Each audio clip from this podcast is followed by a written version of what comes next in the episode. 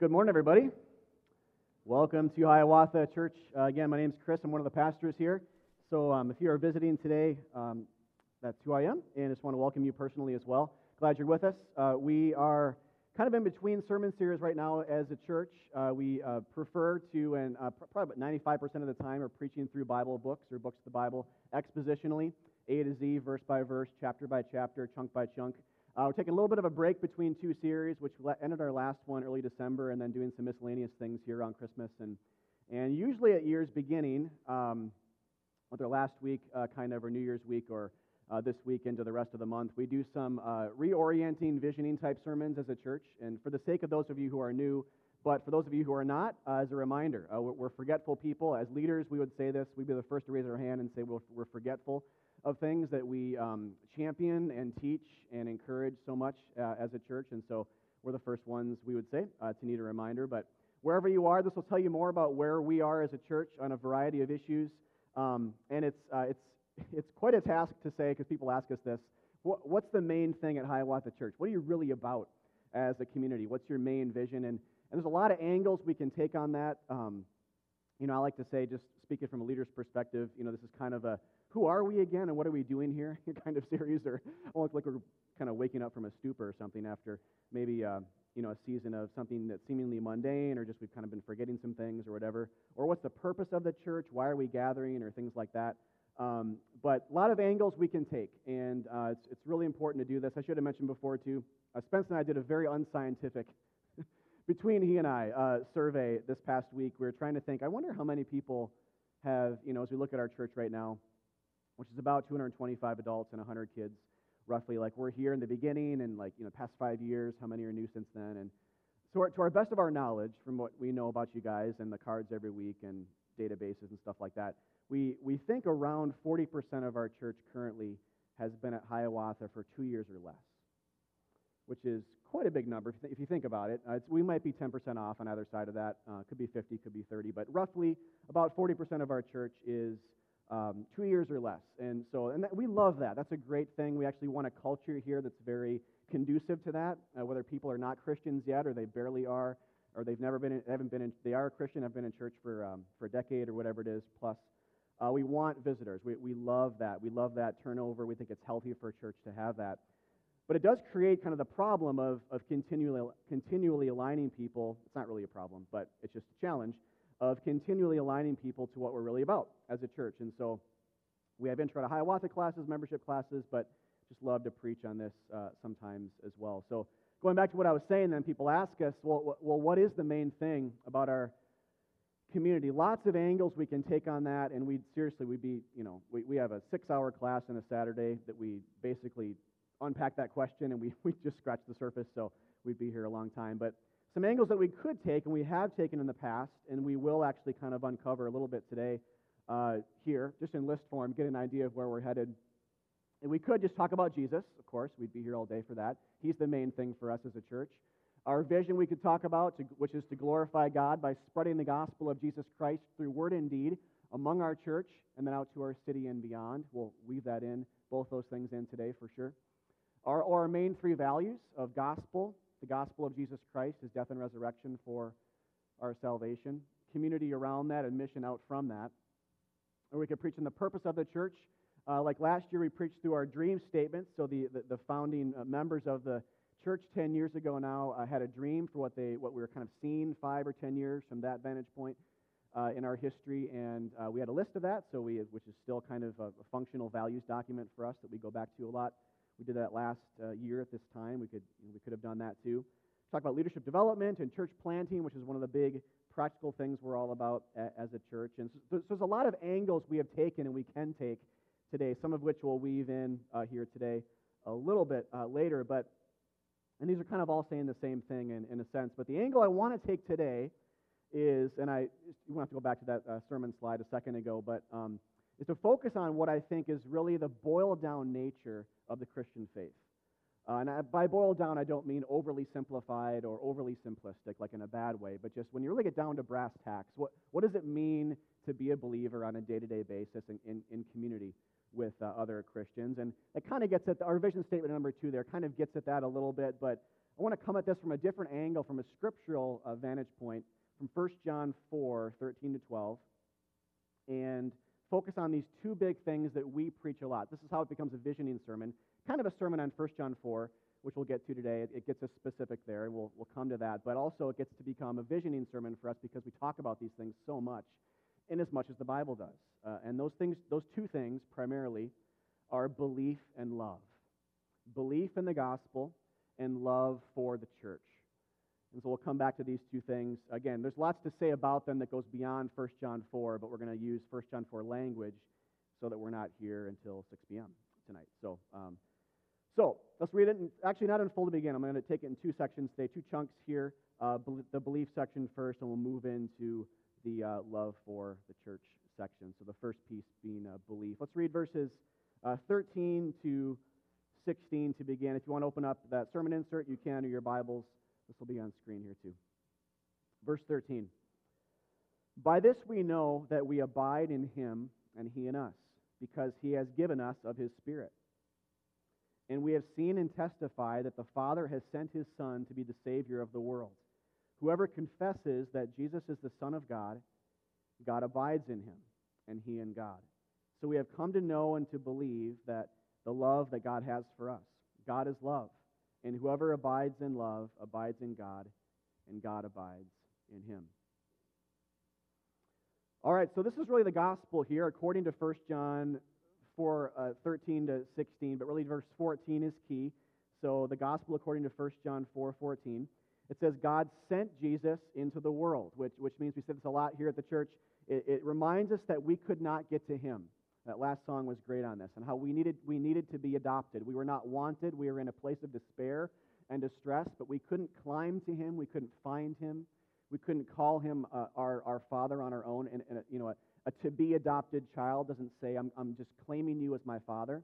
The father has to do that for the child. It's the same way in the gospel. God sent his son Jesus to come rescue us. So he sent Christ, who became a human being, actually lived, actually died, and rose again three days later. And, and he says, John here is one of Jesus' disciples, 12 disciples. So he's saying, We have seen these things. It's actually happened in history. Uh, I, I was there, I witnessed it, along with the greater public. Jesus didn't do this in a closet. He lived, he taught, he performed miracles, he died, he was raised, all in public. So it's, it's this easily falsifiable thing, but it could never be falsified because it's actually true. Jesus actually died and he actually was raised. No body could be found because he actually was raised. And he did it all for us to save us from our sins. So he died substitutionarily on a cross for our sins, and he rose substitutionarily to bring us into that resurrection life now spiritually and physically in, in the future. So his purpose then is clear here in verse 14. It says, We've seen and testified to, this, to the fact that the Father has sent his Son Jesus to be the Savior of the world. We say that as the scriptures do, and this is what the angels say right before Jesus was born, and Jesus says tirelessly and shows throughout his ministry that he was to be a Savior. A Savior. Not a moral teacher. Though he taught, he was called rabbi by some. But it's interesting, after he was raised from the dead, he's never called rabbi. He's called the Christ, the, the Messiah, the King, the, the risen one, the Savior, the Son of God.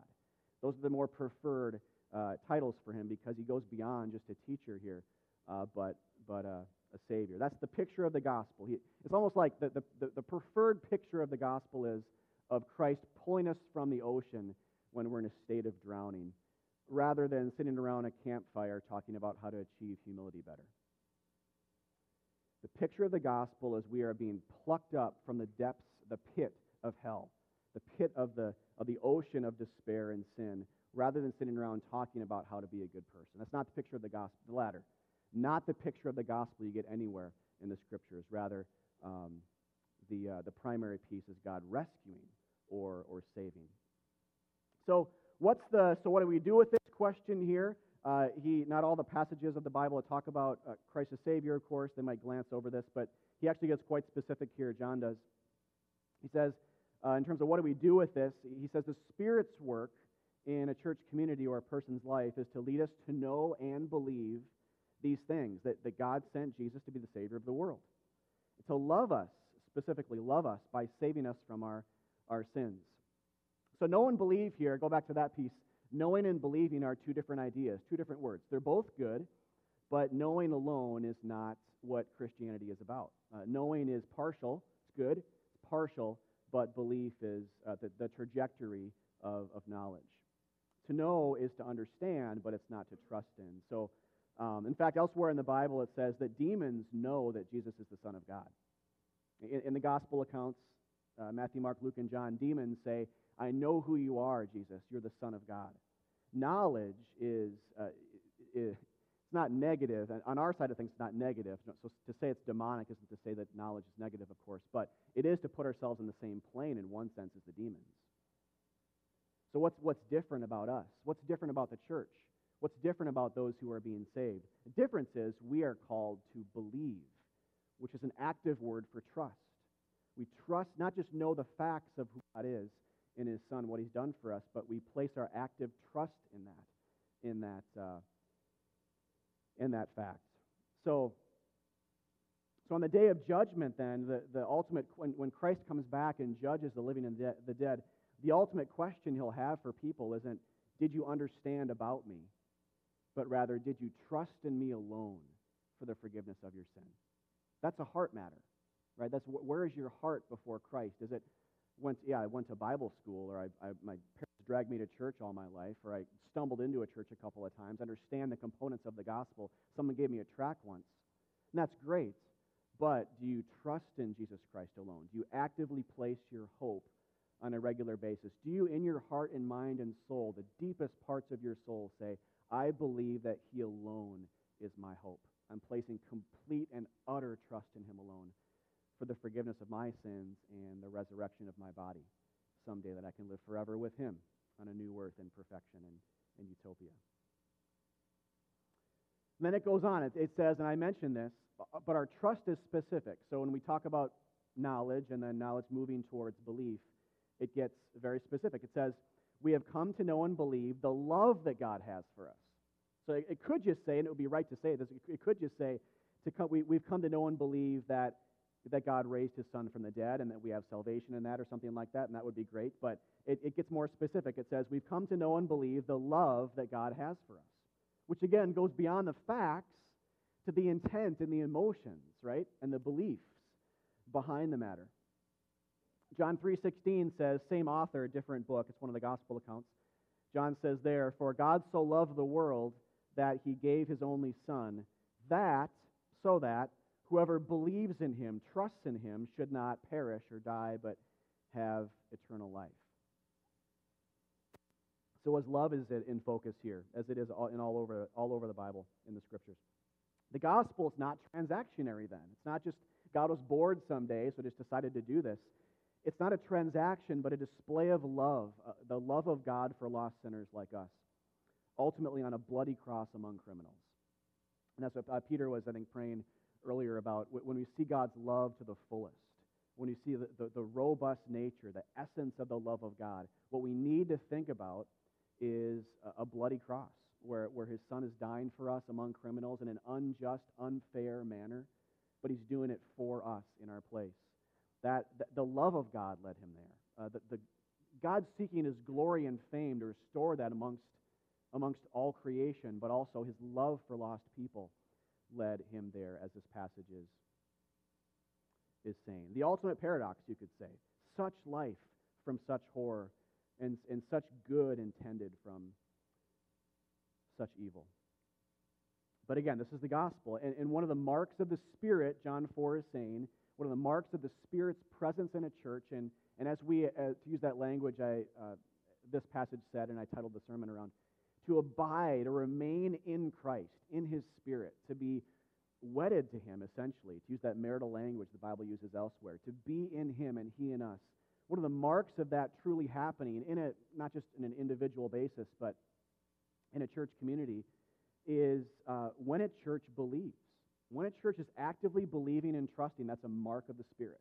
That only happens when God is helping that to occur, when, when He's making His words matter, when He's making His gospel beautiful, when He's making everything else in the world lesser than the one great fact that God loves us even more than his own son's life, in a sense, though he loves his son deeply.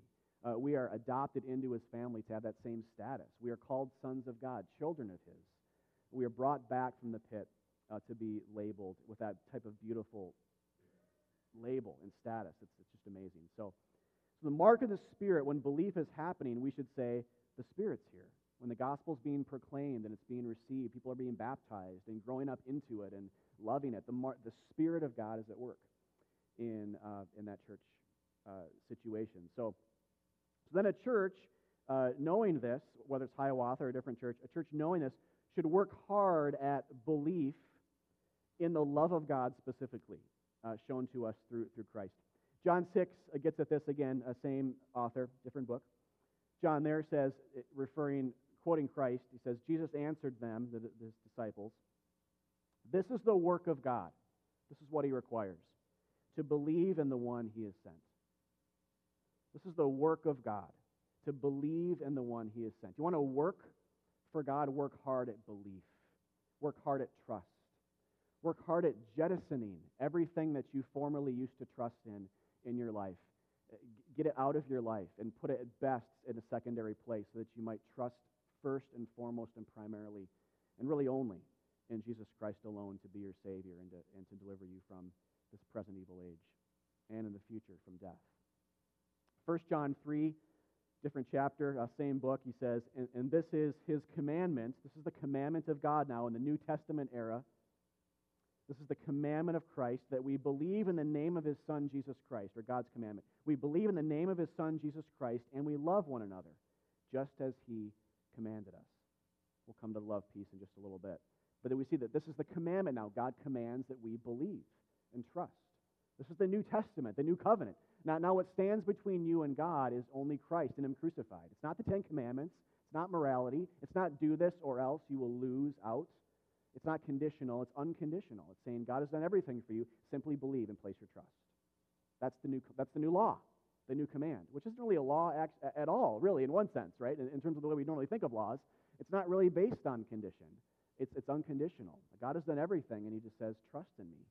Reach out and hold on to the life preserver that I'm throwing out to you, and actually jumping in the water to just force on your chest because I love you that much.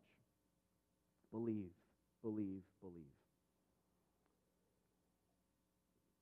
So, in terms of what this means for us then as a church, and I'll, so I'm kind of shifting here a little bit from the passage to just where we're at as a community. So, you might, you might know this. A lot of you guys might be just brand new today or newish. Uh, we take everything I've just said very, very seriously as a church. We, we don't assume it. We don't treat all this stuff as the ABCs of Christianity, but then move on to bigger and better things. We don't uh, label Christians who know more than this uh, than this kind of stuff uh, as more mature. We label Christians more mature when they understand this more robustly. Uh, it's the focal point of the, of the whole faith, believing in Jesus Christ for the forgiveness of our sins. And, and biblically speaking, then as well, it's, it's the central message we believe. As, as you might expect, if we're centralizing it this much, as most churches do on, on various levels, but most churches do, which means that every part of the Bible is helping to tell this story uh, whether in a foreshadowing kind of way or a very explicit kind of way, Old or New Testament, the whole point is Christ and Him crucified. Uh, Jesus helps us here when He says in Luke 24, after His resurrection, that everything written uh, in, and uses an idiom for the whole Old Testament, the, the uh, Moses and the Psalms and the prophets, which is an idiom to say everything in the Old Testament is about me and my sufferings. Everything. And he opens the Bible to, make the, to, to allow these two disciples, and they're walking to uh, th- this road to Emmaus, this town called Emmaus, and he's, he's opening their eyes to the things of Christ. Whereas before they read and they were blinded because they looked at the, they looked at the scriptures as though they weren't about Christ and they misinterpreted. But Jesus says, the, the reason why you weren't expecting me, or the reason why you didn't accept me when I came, you wanted to crucify me, was you didn't know that these things were actually always about me. So everything's about him the, the Psalms, the prophets, uh, everything.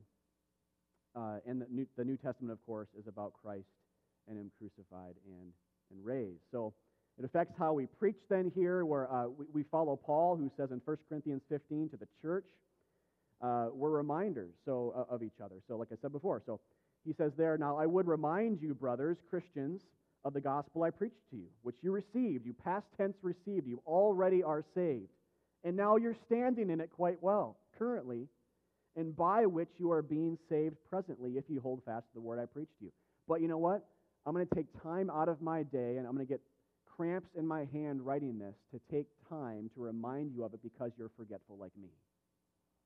This is the main thing. Everything's about it. Everything hangs on it. And so here at the church, then we we uh, take Paul's cue here in being believing and practicing that we are reminders of the gospel every single week that we gather and every single day that we have life uh, in in His Son.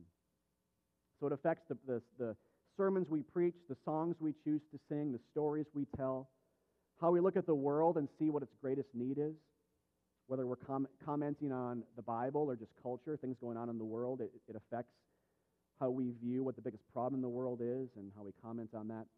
Uh, how we uh, find peace and encouragement through difficulty, how we grow in Christ's image, and even how we defensively guard against false doctrine.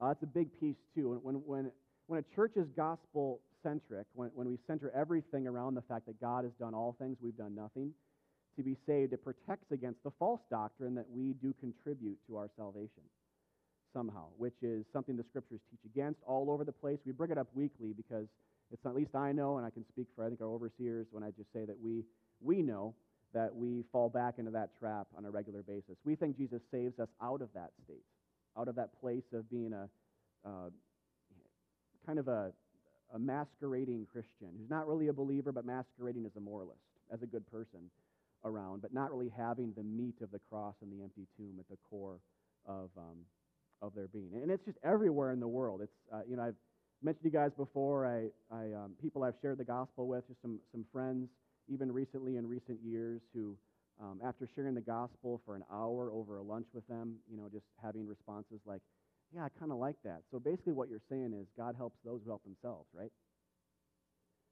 I say, well, no, I'm saying the exact opposite of that actually. And it's like kind of like uh, but you can't get frustrated because you know that well that's where i was and and god just has to open eyes. So it's not like a, you're stupid it's just that you're blind. You know being stupid and blind are different. People aren't stupid they're just blind and, and god has to open eyes right? And so we can't get angry at that we just have to keep being patient and preaching grace until people understand that no it's not about us helping ourselves. We are helpless. We are dead When's the last time you saw a dead person just decide to wake up and just kind of do some good things for the world? We're dead. The only way to be saved is, is, is to have a, a, um, a tomb enterer, uh, someone to, like, he, like Jesus did for Lazarus, to call into tombs and say, Wake up. You're mine now. You're my child. It's exactly what he does through his cross and, and his death and through his resurrection and through his Spirit's work in the world through the church when he's saving people is that, that kind of um, activity. I just saw this video too last week, I think. Uh, I've never watched this show, but The Voice, the who, uh, the Jordan, what's his name, just won the whole thing. Um, none of you guys watch this either. The Voice, who just won The Voice? Jordan, Jordan Smith. Thank you. Um, he was on a video with. Apparently, he's a, a believer. He goes to uh, Saddleback Church in California, huge mega church out there. Rick Warren, if you know him. And so he's being interviewed by Rick Warren and on I think their stage. So he must go there. But he, uh, Rick Warren asked this question to him. He said, uh, Tell me about your relationship with Jesus. It's a great question. Right? Just tell me who Jesus is to you. Tell me about your relationship with Christ. Summarize it here in, uh, in just a second. And the, the first words out of his mouth, I was just kind of like, oh man, I want to give the guy a break, but I was just giggling and sharing with Spencer and saying, Am I off my rocker here? But uh, the, first, the first words out of this guy's mouth were, You know, my parents taught me from a very young age how important it is to be a good person and to be filled with the love of God. And then he goes on about trying, he uses the word trying hard uh, to be close to God, having a good support system to make that possible in his life. And that, that is actually not Christianity at all. you know? Like, in a sentence, that is not Christianity. Christianity is not trying, having a good support system around us to try to be a good person in the world. Whether or not we had the love of God in our heart at all, uh, in summative form at least, uh, when, you know, and this is, uh, so I share this to say, and, you know, to give the guy a break, he could have just been on the spot and like, oh, there's 2,000 people here staring at my face, so I don't know what to say. So it totally could have been it, but I just say this is an example of this is this is it. That this is stuff is out there that we have to guard ourselves against. There are celebrities, famous people, parents, friends, professors at Christian colleges, books you're reading that you think are distinctly Christian but aren't. Uh, there, are, there, are, there are gospels out there being talked about in testimony and book and sermon form that actually aren't really gospels at all.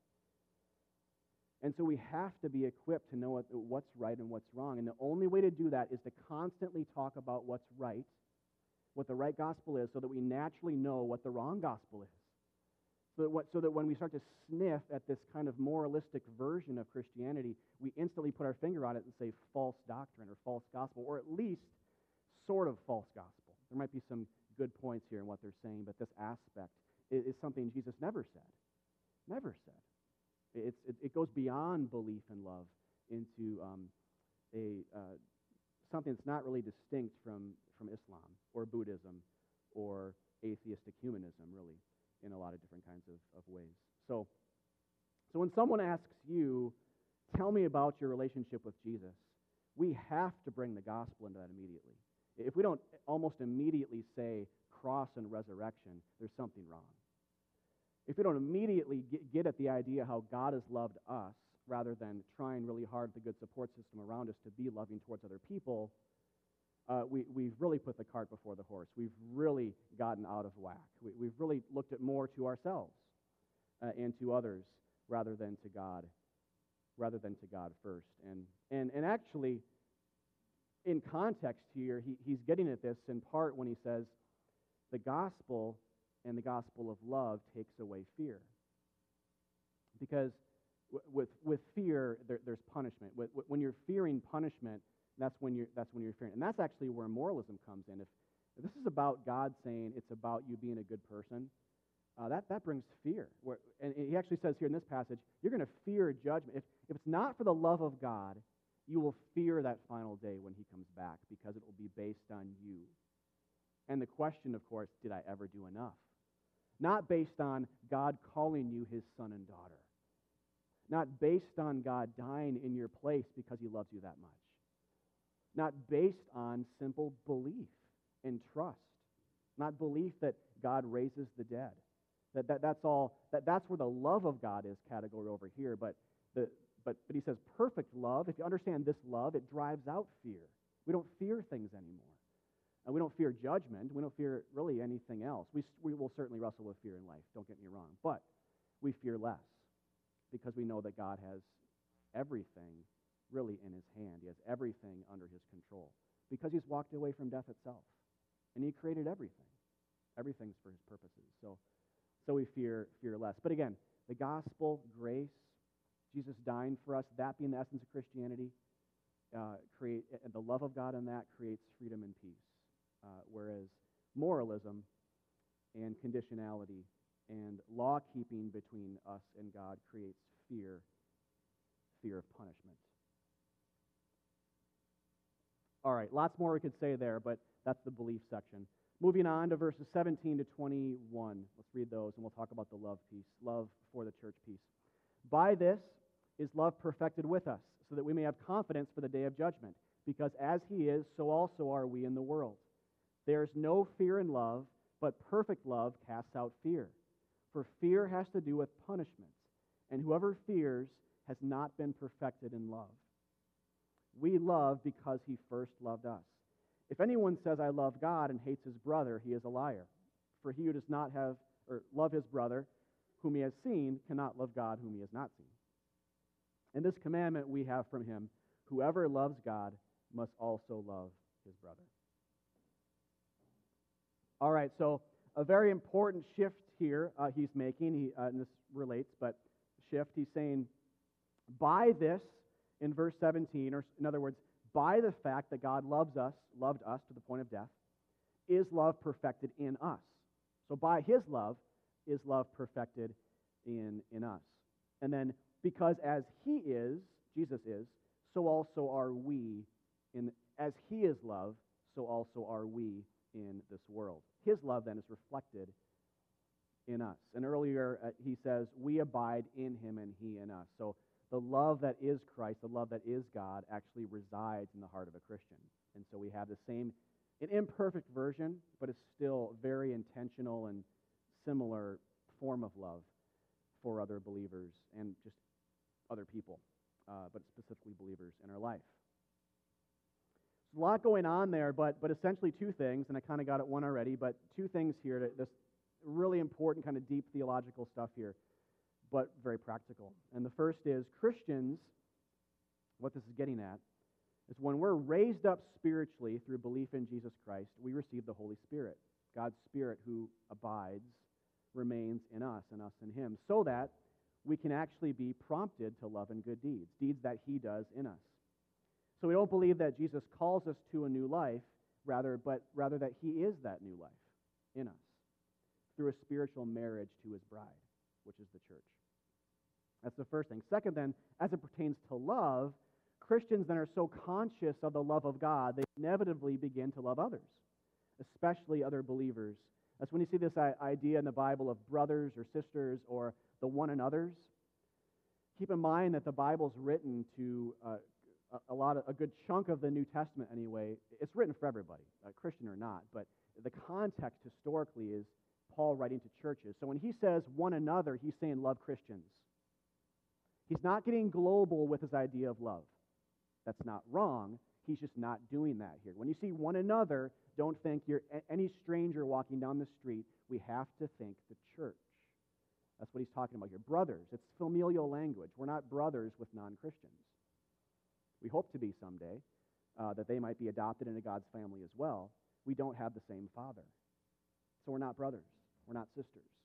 So the love he's talking about here is distinctly uh, Christian brothers and sisters, a church love. But again, going back to this idea that there's a close connection. So our love then is prompted, or I'm sorry, the love of God prompts us to love other believers. A couple other places this comes up. Ephesians 5, 1 to 2 says, Therefore be imitators of God as beloved children, and walk in love, this is the key, as Christ loved us, and gave himself up for us as a fragrant offering and sacrifice of God, to God. 1 John 3.16, By this we know love, that he laid down his life for us, and we ought to lay down our lives for the brothers. So here's love. Christ laid down his life for us. Notice the secondary, relate, complementary piece here. We also ought to lay, lay down our lives for the church, for other Christians in our lives. And then again, uh, 419 also on the slide for this, but in 419 it says, We love because he first loved us. So order's important. God first loves in a way that prompts brotherly love in a secondary but, um, but very related, abiding in Christ kind of way spiritually as, uh, as well. So these two things here, according to today's passage, are so connected in the Bible. It's, it's actually saying here, this is strong language, very important though. It's saying if we don't have love for other Christians, active love, love that's sacrificial even, to pull from that last passage, and we claim to have belief and love for God, we're lying. We're lying about our belief and love for God. It's not just a little misguided here and there. It's saying we're actually lying. We're, we're lying about having true faith and love for the Lord if we don't have active love for other, other Christians. So it's actually, it really strikes at the, the heart of what you might, some of you might uh, hear a lot today or even uh, believe in your heart. Um, at the uh, statement, I love Jesus, but not the church someone who's saying that, according to 1 John 4, is a liar. They, they don't actually love Christ because to, to love Christ is to love his people because he's so much in the people of God. You can't separate them. It, it'd be like someone saying to me, Chris, I love hanging out with you, but I can't stand Aletha, your wife. I can't stand her. Let's go get a burger. And was like, no, I don't think we're going to hang out anymore after that. I can't hang out with you if you don't like my wife. I can't hang out with you. Like, we're done. You can't separate me and Aletha. We're one flesh. You can't separate the church in Christ. You can't say, I'm going to rip apart Jesus and his church and just believe in Jesus and love him, but, but not his people. Impossible. I don't care what you've heard, what you think is possible, what you seem to be applying. You cannot do it. 1 John 4 says, You cannot love God and not love his people. So it, we're, we're lying if we believe that or if we practice that. So this is his commandment uh, to, to, love the brothers, and and this is this is love for the brothers. To be clear, I forgot to mention before, um, it, it is distinctly Christian. If you know if Christians are thinking that they're keeping this command to love others simply by loving a compassion child in Africa or having a supporting World Vision, but neglecting to love their local church family, that is sin. That's not okay. Uh, it, you, you can't just say, I'm, I'm, I'm fulfilling this command by giving 30 bucks a month to some child in Uganda. That's great to do. I should do that. That's great. But it's not fulfilling what this is saying. This is saying love for the brothers. This is brotherly love, not love for the global poor. Christian love is very, very specific. Uh, it, and it is wide. It's not saying it's not love for the global poor either. It's just saying, this is saying it's very specific. We have to have active sacrificial love for Christians because that's where Christ is spiritually today. And that's where non believers look and say, I'm seeing a kind of love that's radical, and I'm, imp- I'm, I'm intrigued by it. I want, I want, I've never seen that kind of sacrificial love. I've never seen someone, you know, like even this past Monday, um, some of you guys know, if you didn't know this, um, I know a lot of you guys didn't know them, but many of us attended or were involved in a funeral on Monday for an eight year old girl who died in a freak accident on Christmas Day in Kenya. Uh, their family was a part of Hiawatha Church for two years before um, going to Kenya, uh, leaving to live in Kenya. Her name was Anna, and Matt and Martha Erickson, if you guys um, knew them but just missed the memo or something on this. We were posting it all over the table, and it was all over Facebook, so I assume a lot of you who knew them were in the loop. Uh, but uh, I, I, mentioned this because, and I was mentioning to people who, and I was asked to do the funeral. Um, it was kind of two churches doing it, so we are all trying to scramble and say, how are we going to serve this family and get all this done and figure out a service and food and care uh, for this family. And many, many of whom's extended family were flying in from the coast and didn't have a place to stay and in all this. And I just thought, I'm talking to this gal from a different church, and we're trying to team up, and I'm saying, okay, let me just email a few people and see what we can do. And I email Peter uh, about music uh, for the service. I email um, Melanie Harper about food. I email Heidi Edwards about a uh, program. I'll just start there see what we can give. And in like I think in a matter of like 30 minutes, all three of them got back to me and said, "Yep, I'm in." Peter's like, "Got off work, done. I'll get a band." You know, Melanie's like, "What else can I do?" You know, and um, Heidi's like, "Yep, I'll just make a thing." And then the Hogansons hosted people um, in their home. I mean, I, it was like, and I was just and, and the food that day. And I, I was thinking, I was telling these people, a few of them. Hopefully, you guys got my email about this, but I think in nine years, this is probably like my big, one of my biggest proud pastor moments ever. You know, just sitting there doing this funeral, but just watching Hiawatha Church people just love, love, love, love the brothers, love the sisters, love the church, take off work. And some of these people who are helping out um, with the food on Monday didn't even know the Ericksons that well. They just knew that their church family had a close connection with them a couple of years ago and wanted to uh, to help. And they did it uh, non begrudgingly. They did it non obligatorily, if that's even a word. Uh, but they did it with joy. And um, you could tell, you know, and it's hard to have pure motives almost any time in life, but just in general, that motive stemmed from the love of God, the love of Christ. And, and to me, it's one of the biggest reasons why I know the gospel is taking root in our church is that kind of stuff. It's, um, it's not just because we see conversions and baptisms here, so that's a huge, huge piece, but also because we see that that kind of deep love specifically for other believers when they're in distress. And it, it's this glaring, neon, flashing, blinking, 100 foot tall sign of the Holy Spirit is among you.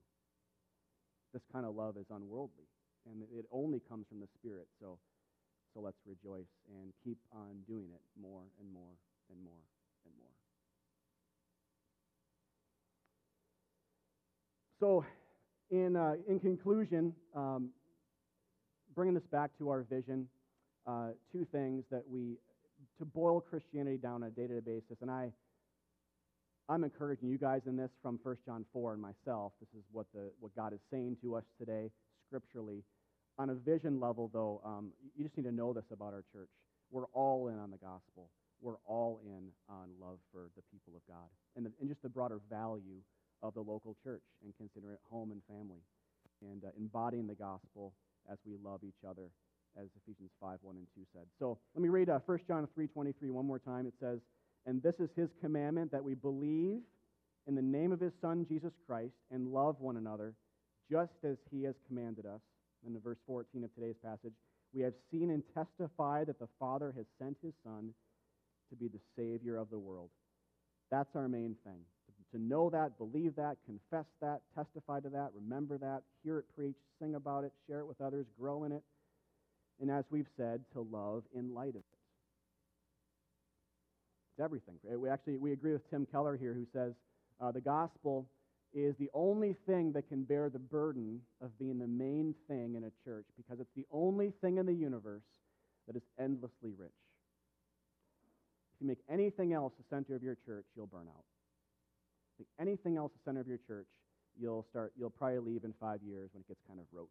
I'm like, yeah, I've kind of tried that. Didn't quite change my life. You know, didn't really see it impact people or a neighborhood or a non-believer or a Christian alike or a broken marriage or my child or family in distress or, or as they were mourning or wh- whatever it is. Um, the, the gospel is the only thing that can bear that burden of being the main thing. And we totally agree. We think it's biblical, and we agree with this, this perspective on it too. And, and one thing I, uh, I'll mention this really quick, but in chapter 5 of this book in 1 John, it says that the commands, these types of commands, are not burdensome. So in 5 3, it says, His commandments are not a burden. If it's a burden for you uh, to believe and love, you're thinking as a conditionalist. You're thinking as a moralist. You're thinking, I need to do this to be saved. But it shouldn't be a burden to believe in love because they're not really laws. They're, go- they're like gospels, they're, they are the gospel. Um, love points to the love of God. And so when, when Christ says, I want you to love the brothers, he, he says, I want you to put on display what I've done for you. It's the most important thing you can do with your life. And I'll, I'll just end with that. Um, as we go, those of you who call this church home, uh, consider this a bit of a rallying cry from the scriptures, what, what you should think about every single day in terms of what to do with your life is to work really hard. And this is what Jesus wants for you. That's a great question, right? What does God ask of us? What does He demand of us? Well, really two things, and they're not really demands or burdens, they're, they're graces. He asks that you believe in Him, that you know that He loves you so incredibly much, He's died for you. And two, that you whisper that love through love for other believers. That's it. Focus on that. Uh, go all in on that. Know that Christ loves you deeply and he wants you to love others deeply as well as a reflection of, of that love. Again, not on global scales. Don't get kind of global, some kind of picture of global grandeur here. Uh, this is local. And, some of you might be called to that, but 99.9% of us are just called to love actual people we know. you know, it's like you can give money to this, you know, orphan over here. That's great. That is actually is an act of love. But you know, you ever tried loving someone you actually know, like as a, another Christian, actually know, like to die for them and to sacrifice your life for them and to give everything to them, to count them better than you, like Jesus did for you. Actual church life, right? Actual stuff that Bible actually talks about and we care about, and it's why we have ministries, leadership development, why we plant new churches, it's why we encourage mission around here in the city uh, to our neighbors, and I mean all kinds of stuff. I could I could go on. Let me just close in prayer for us because there's so much to say here. I don't think we said enough. And um, encourage you guys though to really go all in on belief and love this year, and and um, and and really pray about this. Uh, it is what His commandment is for us in this New Testament era to do these two things. God, thank you so much for today for your grace in 1 John 4 and uh, how uh, incredibly simple but incredibly profound it is at the same time. Uh, God, I pray that for our church, for us as individuals, and for us as a community, God, uh, hear us. Uh, hear our prayer for you, God, on a regular basis when we cry out for just the ability to believe better and more, to trust in you more fully.